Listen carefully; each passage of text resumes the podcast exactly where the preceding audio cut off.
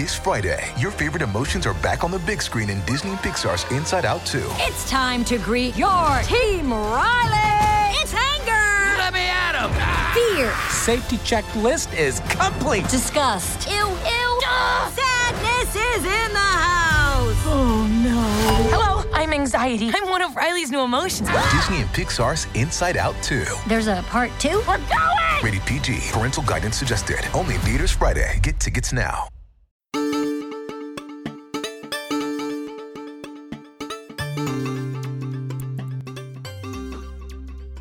This is New Books in Science Fiction. I'm Rob Wolf, your host.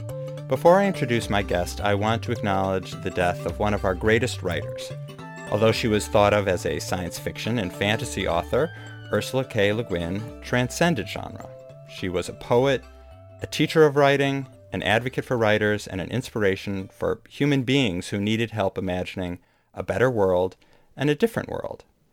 When I was a kid, I remember my parents debating whether I should be allowed to read Left Hand of Darkness because its characters had what today we might call fluid gender. My parents said yes, and lucky for me, because the book's vision of sexuality, even though it was fiction, offered a sort of reassurance that there'd be a place for me in the world when I grew into a gay adult. Le Guin's books are filled with not only wonderful stories, but wisdom, as are her speeches, like the one she gave in 2014 when she accepted the National Book Awards Medal for Distinguished Contribution to American Letters. In that speech, she memorably noted that, quote, the profit motive is often in conflict with the aims of art. She was lamenting the marketing department's veto power over books at large publishing houses. I doubt her words changed many minds, but I'm grateful Ursula K. Le Guin was an advocate for good writing up until the end.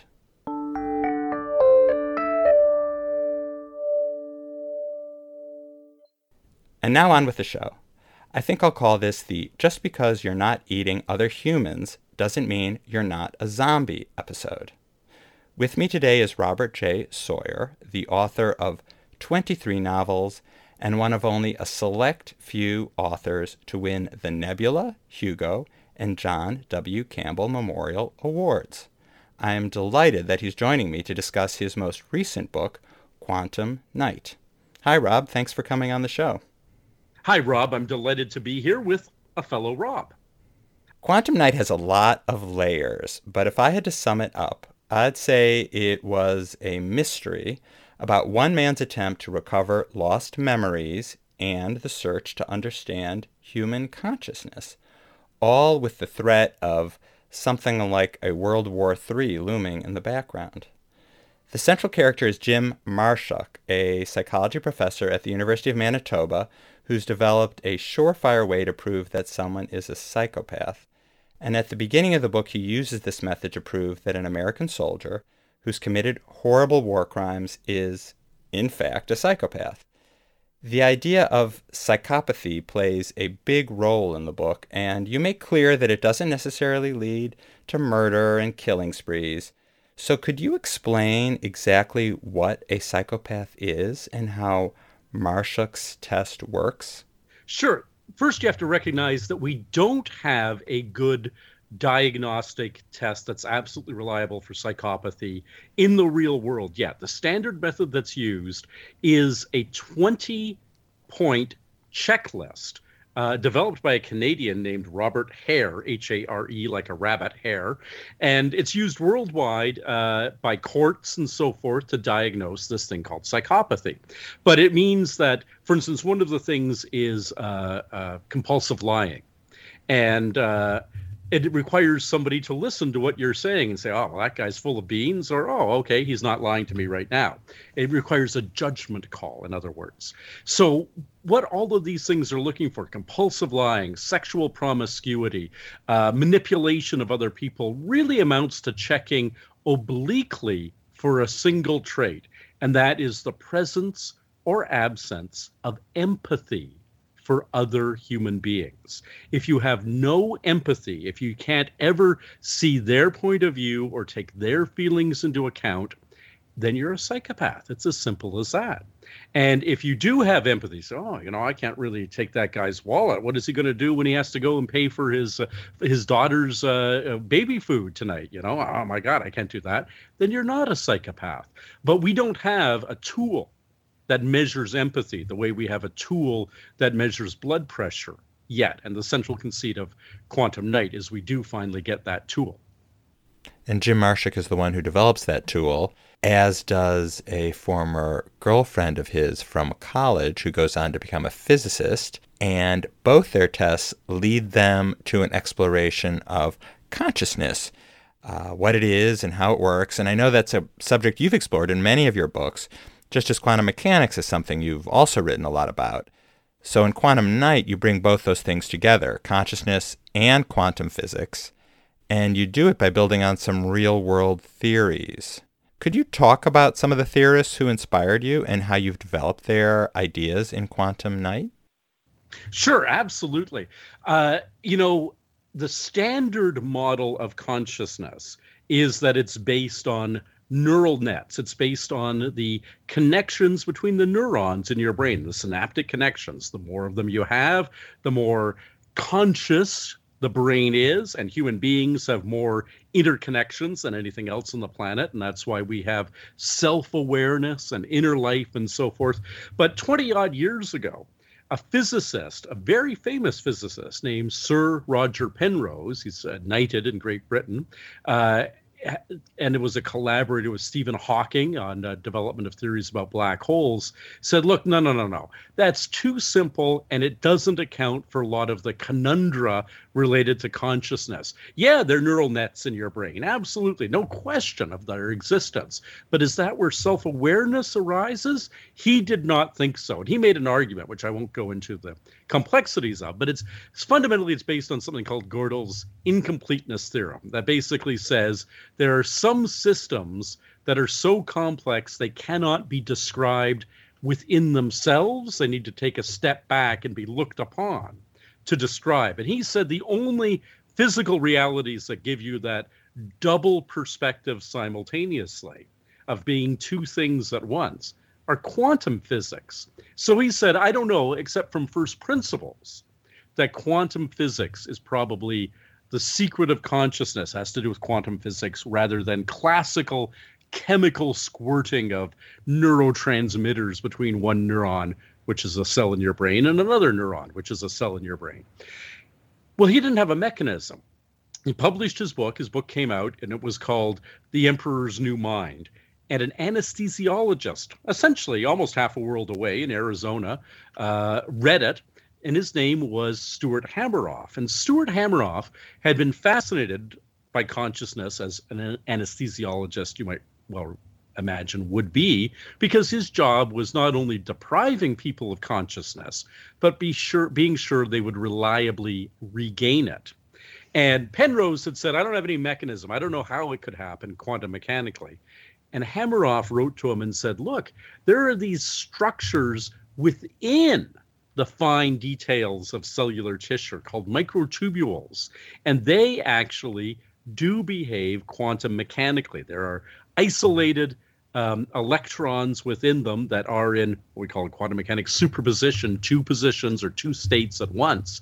And when I give gas, a halothane as an anesthetic, to my patients, the classical uh, the quantum superposition collapses and cl- classical physics ensues. So here is something that actually happens in the brain that uh, when people are conscious, they're play- behaving quantum mechanically. When they're not conscious, when they're out cold, not just asleep, but out cold so that you can gut them like a trout in surgery, they're only a classical system. So the two of them have collaborated now for two decades on refining this theory. And I've been aware of the theory for a couple of decades now. And I've gone back to it over and over again. It is a contentious theory. It is one that a lot of people don't believe, but it's also one that has a lot of uh, followers and other researchers who've been adding more and more to it as time goes by.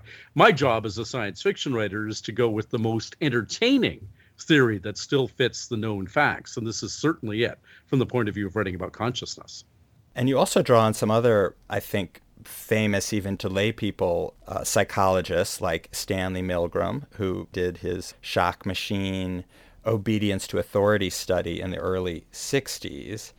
And I was reading up a little on Milgram, inspired by your book, and learned that he had been driven in part by a desire to understand the German Holocaust and figure out how and why an entire population could participate in, in carrying out mass murder. And I got the feeling that you also were trying to explore the notion of human evil. And I wondered if you could say a bit more about, uh, well, Stanley Milgram's study and about your own motivations in, in writing Quantum Night and what you were trying to explore. Absolutely. And it's interesting you say that, that it looked like I was trying to explore the notion of evil because that's precisely what I was doing. I'm known as an optimistic and upbeat science fiction writer. But uh, over the last couple of years, a few critics, and I tend not to pay much attention to them at all, but you do note a recurring theme, which is maybe Sawyer is so optimistic that he's naive, that he's Pollyanna ish about the future. And I thought, okay, all right. Uh, it's true, I don't write an awful lot about evil. What about writing a novel about the science of evil? And that was my first notion. My second notion was, well, okay, how do you research the science of evil? How does anybody research anything? You put that phrase into Google. And what pops up? Well, the very first thing that pops up is psychopathy, the study of psychopaths, which we've already spoken about. But then you start seeing these names, and I was already well familiar with them. I did a minor in psychology back in the day at university. Stanley Milgram, who in, famously in the 1960s, early starting in 1960, so 15 years after the end of World War II, and a decade later, Stanley Milgram's actual schoolmate from uh, days gone by, Philip Zimbardo, who did an experiment at Stanford University known as the Prison Guard or Stanford Prison Guard experiment. Both of them were Jewish. Both of them were wrestling with how this country, Germany, which had been the home to so many of their family members uh, could, on a dime in terms of historical time, turn from being the center of art, culture, music, science, philosophy to being an organized genocidal killing machine. And they were trying to find out what it was in human psychology that would let not Adolf Hitler. We can understand a monster. Everybody understands the notion of a monster. What would it let the guy who lived next door to, let's say, uh, Milgram's uncle or Zimbardo's uh, aunt, turn them in? Or turn a blind eye when somebody came to drag them off to the gas chambers. How do you make sense of that? And they both studied psychology and they both contrived experiments that were uh, shocking in their conclusions, literally, and uh, in the case of um, of uh, Milgram, and figuratively in the case of Zimbardo. What Milgram did was he got people. He told them that he was doing an experiment in learning, how easily people could learn things, and he had people come in, uh, and he paid them five dollars to come and sit for an hour, and there'd be somebody in another room hooked up to them who would do word association tests. So if I say night, you say day. If I say hot, you say cold or whatever. And when they got it wrong, when they didn't come up with the right sort of response, give them a little shock to show them they didn't get it right. Well, the shock was supposed to go up 15 volts, I think it was, uh, with every successive wrong answer to the point where it would be a life threatening shock to the person receiving it. But there was a guy, authoritarian looking guy in a lab coat, just don't worry, it's fine, keep going. And what, to his astonishment, uh, uh, Stanley Milgram found was that all sorts of people would just keep cranking up that knob even when they started hearing screams from the supposedly experimental subject. Well, of course, of course, the supposedly experimental subject was Milgram's confederate, somebody working with him. The real experimental subject was seeing how high up somebody would crank that knob just because a, an authority figure, a guy in a lab coat, said, Go ahead, it's fine, do it. And the answer was an enormous number of people were willing to do that.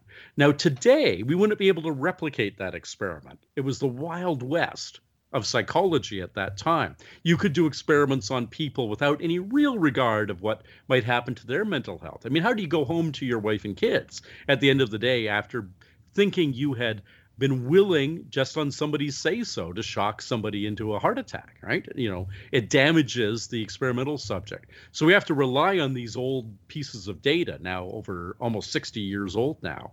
Uh, but it showed that authoritarianism breeds a lack of responsibility.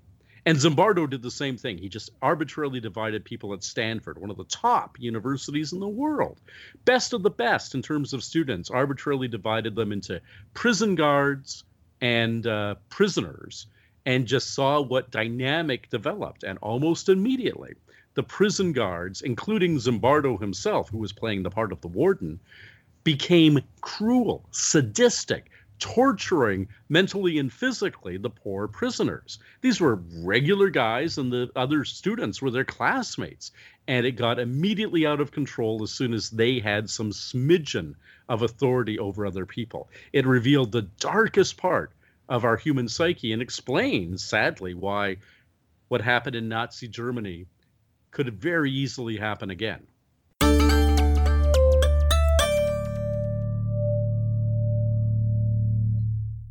Well, there are definitely echoes of those kinds of experiments in Quantum Night with kind of devastating consequences, I would say, for, for Jim Marshuk. Sure. And it's interesting that you are known as an optimistic science fiction writer because Jim Marshuk and later his old girlfriend, Kayla Huron, discovered through their experiments that the vast majority of humans are either psychopaths or what they call philosophers' zombies. And that didn't strike me as particularly optimistic.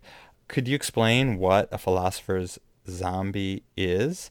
And then maybe we can talk about, you know, the consequences of having a world filled with psychopaths and, and these kinds of zombies.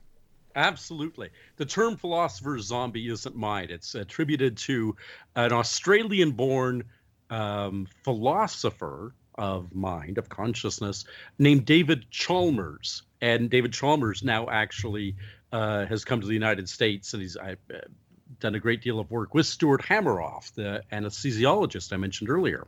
But he said, uh, uh, Chalmers said, look, you and I and everybody listening to this have had this experience. You got up in the morning and let's say you drove to work and you arrive at work and you have no recollection of the drive or you're reading down a page of a book. Not one of mine you understand but somebody else's book. And you get to the bottom of the page and you realize you have no idea what it was that you've just read. Or maybe in the middle of the night your phone rings somebody calls you. Oh my god you have a conversation you hang up and in the morning you can't remember the call at all right?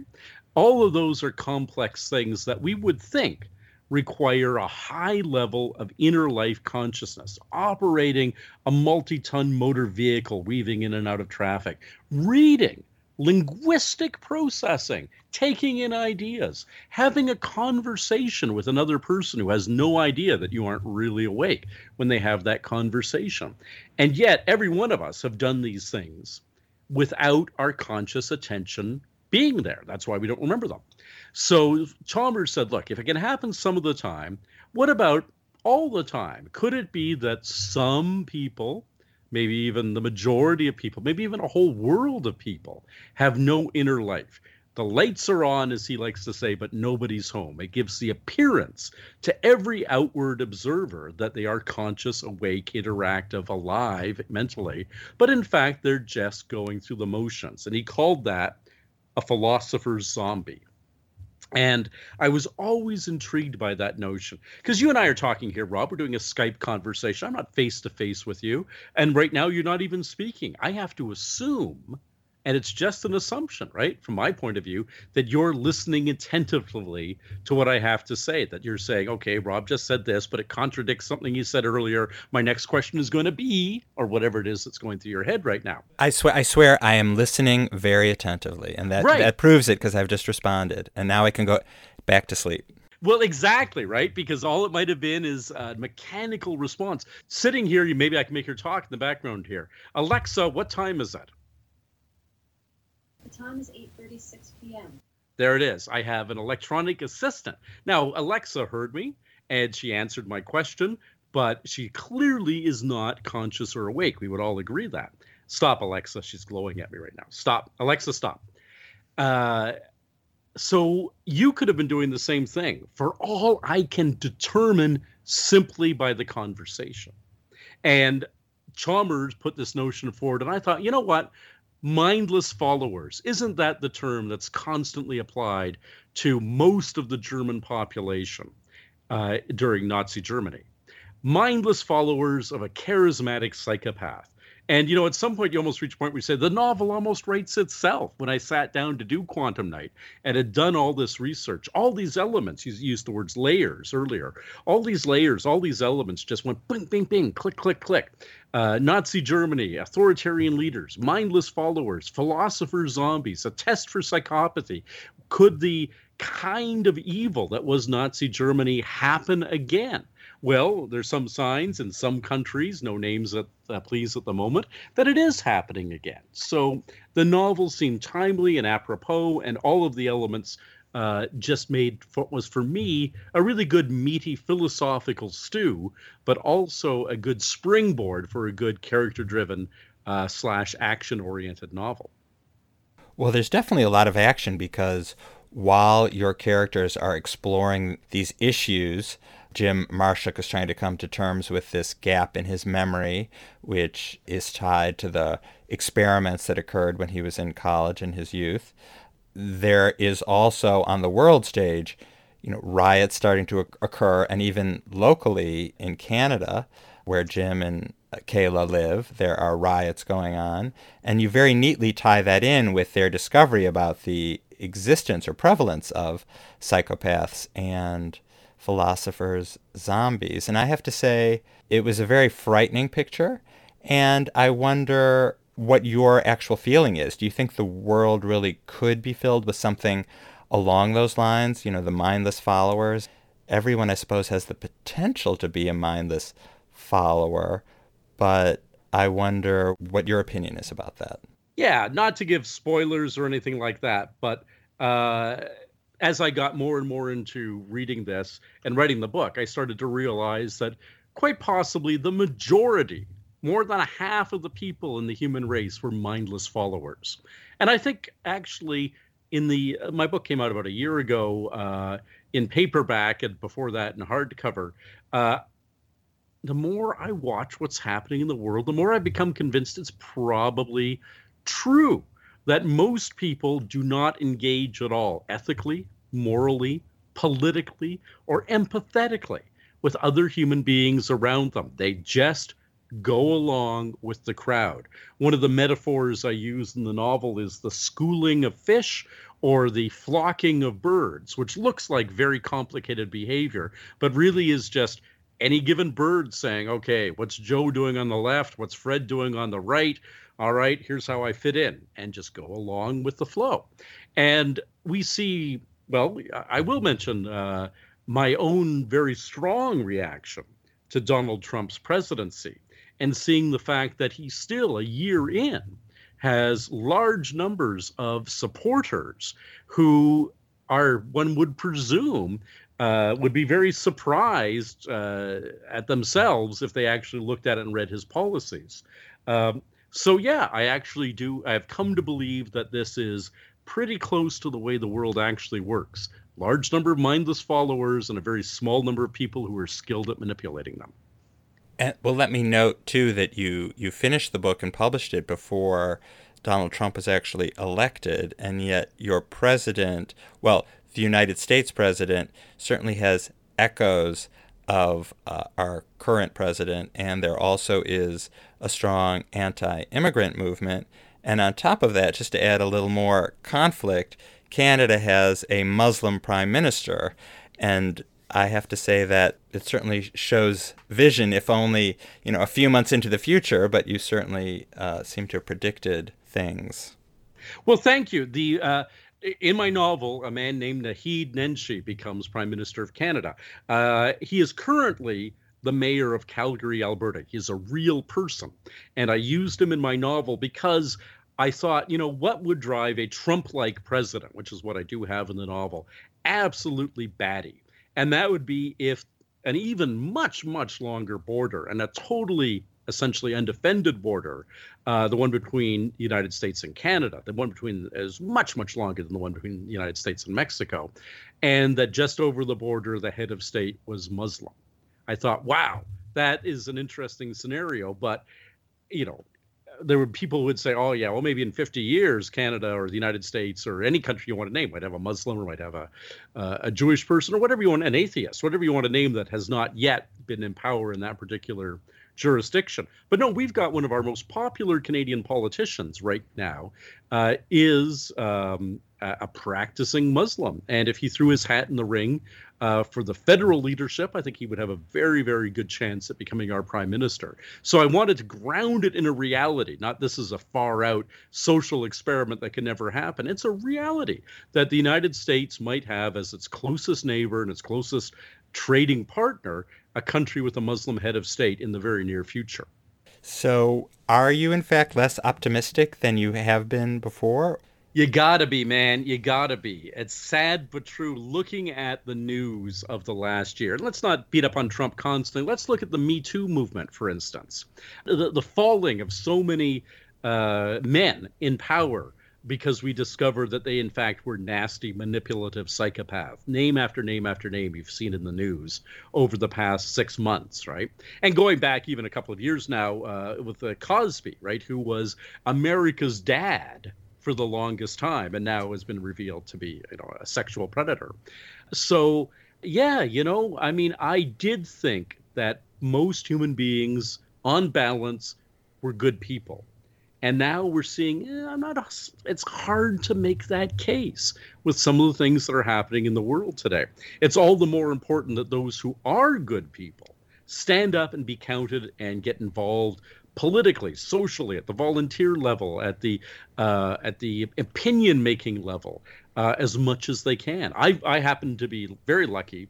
I'm a member of the Order of Canada, which is the closest thing Canada has to a knighthood. I'm a celebrated author up here. But with that goes a superpower. That superpower is I get to perform citizenship ceremonies. I actually give the oath of citizenship to new Canadians, including the refugees who we welcome with open arms in Canada, unlike our big neighbor to the south these days.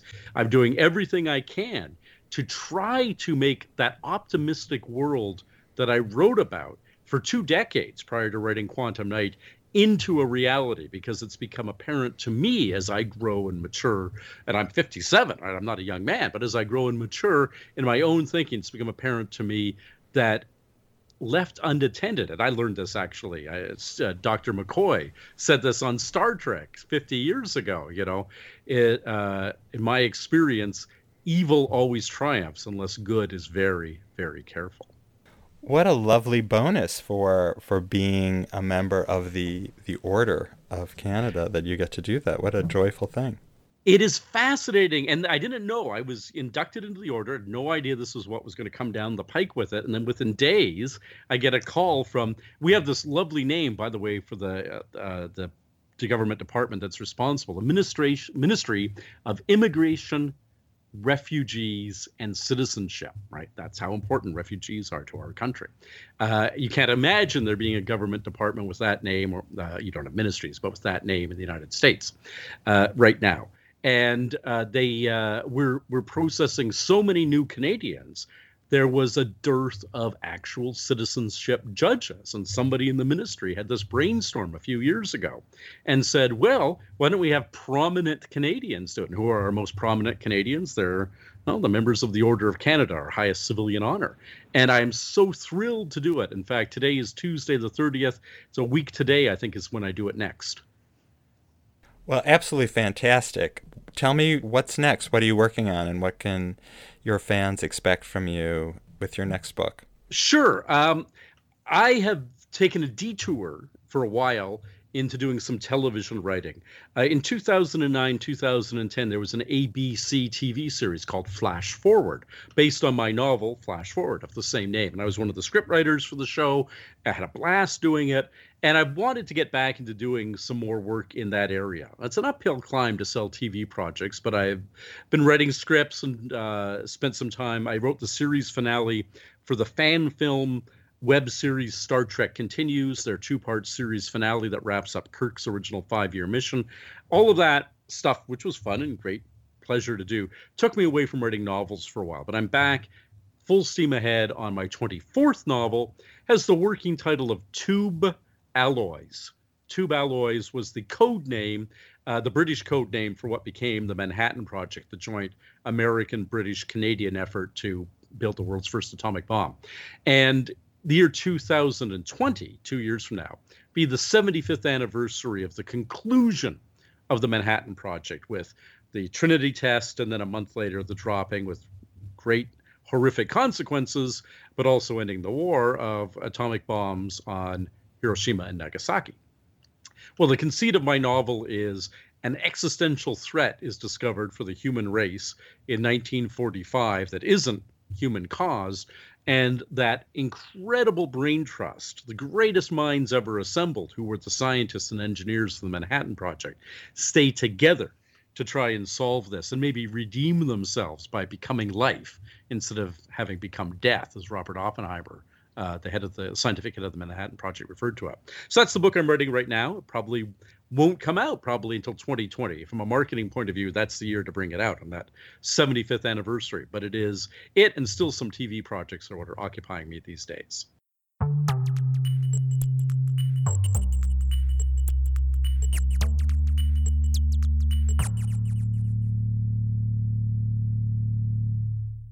Well, the fact that you've written 23 novels and are working on your 24th in addition to your television work is incredibly impressive. Uh, any insight into what your method is or your rhythm? Is it just like sit down from sun up to sundown, or how are you so productive? Well, part of it is just an honest appreciation of the fact that there are an awful lot of people who would kill to have my job. Seriously. I've been lucky enough to be a full time writer of one stripe or another uh, since I was 23 years old in 1983. And there are all kinds of people who would love to do that. When the luck does come your way, it enables you to do that. And certainly I work hard. Certainly I've got talent, but I've also had an awful lot of luck, and I freely acknowledge that. And when it comes your way and you've got the job that others are envious of, you dishonor them if you don't take it seriously and say, okay, I'm lucky enough. I did get this. I'm going to work my tail off. And that really is part of my psyche. Secondarily, the, uh, I do set goals for myself. A carrot is better than a stick, I always think. And my carrot is if I write 2,000 words in a day, I'm done for the day. I can say, great, day's over uh, in terms of my work. Now, if that's at 11:30 in the morning, it means I've got the rest of the day to go to a movie, uh, to watch a TV show, to read a book, to go out with friends, to do whatever the heck I want. So it incentivizes me when I say to myself, if I get nobody knows how many hours I spent on a given day writing. If I get it done in an hour and a half or two hours, boom, a bonus, free time.